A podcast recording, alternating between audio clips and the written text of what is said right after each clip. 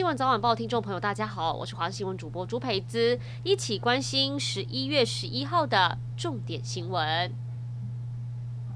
台南新营街头出现一名男子跪地乞讨，不时向过往人车鞠躬磕头。有好心阿嬷骑车经过，掏钱给他，也劝诫要后退一点。由于男子跪地的位置靠车道很近，非常危险。警方接获通报后前往处理，立刻把男子再到社会局交给社工进行后续关怀。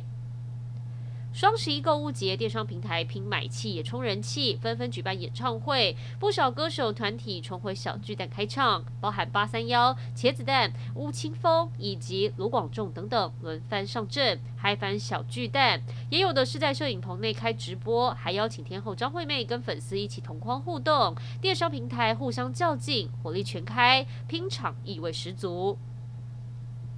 特斯拉执行长马斯克之前在 Twitter 上发起线上投票，结果将近六成网友支持他出售百分之十的特斯拉股票。而这位超广首富还真的说到做到。马斯克在八号以每股六点二四美元价格行使股票选择权，卖出总价大约十一亿美元（台币超过三百亿元）的特斯拉股票。这是马斯克继二零一六年后首次出售特斯拉的股票。当时他卖出部分股票用来支付大约五点九亿美元的所得税。而这一次他卖股的原因，似乎也是为了缴交税金。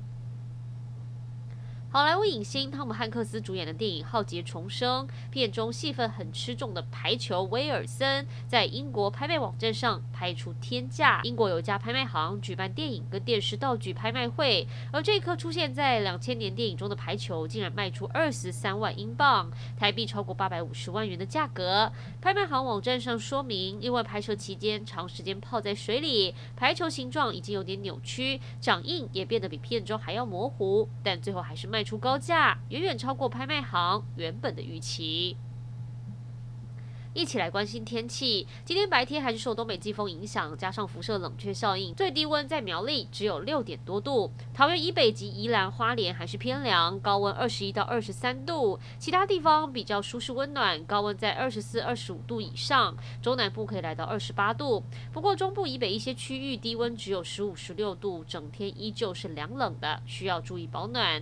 而日夜温差在中南部达到十度以上，也请多留意温度变化，适时调整穿。穿着。水汽方面依旧偏少，各地是多云到晴，只有东部地区有局部短暂雨。晒到太阳的地方，感觉上还蛮舒服的，但一定要小心，千万别着凉了。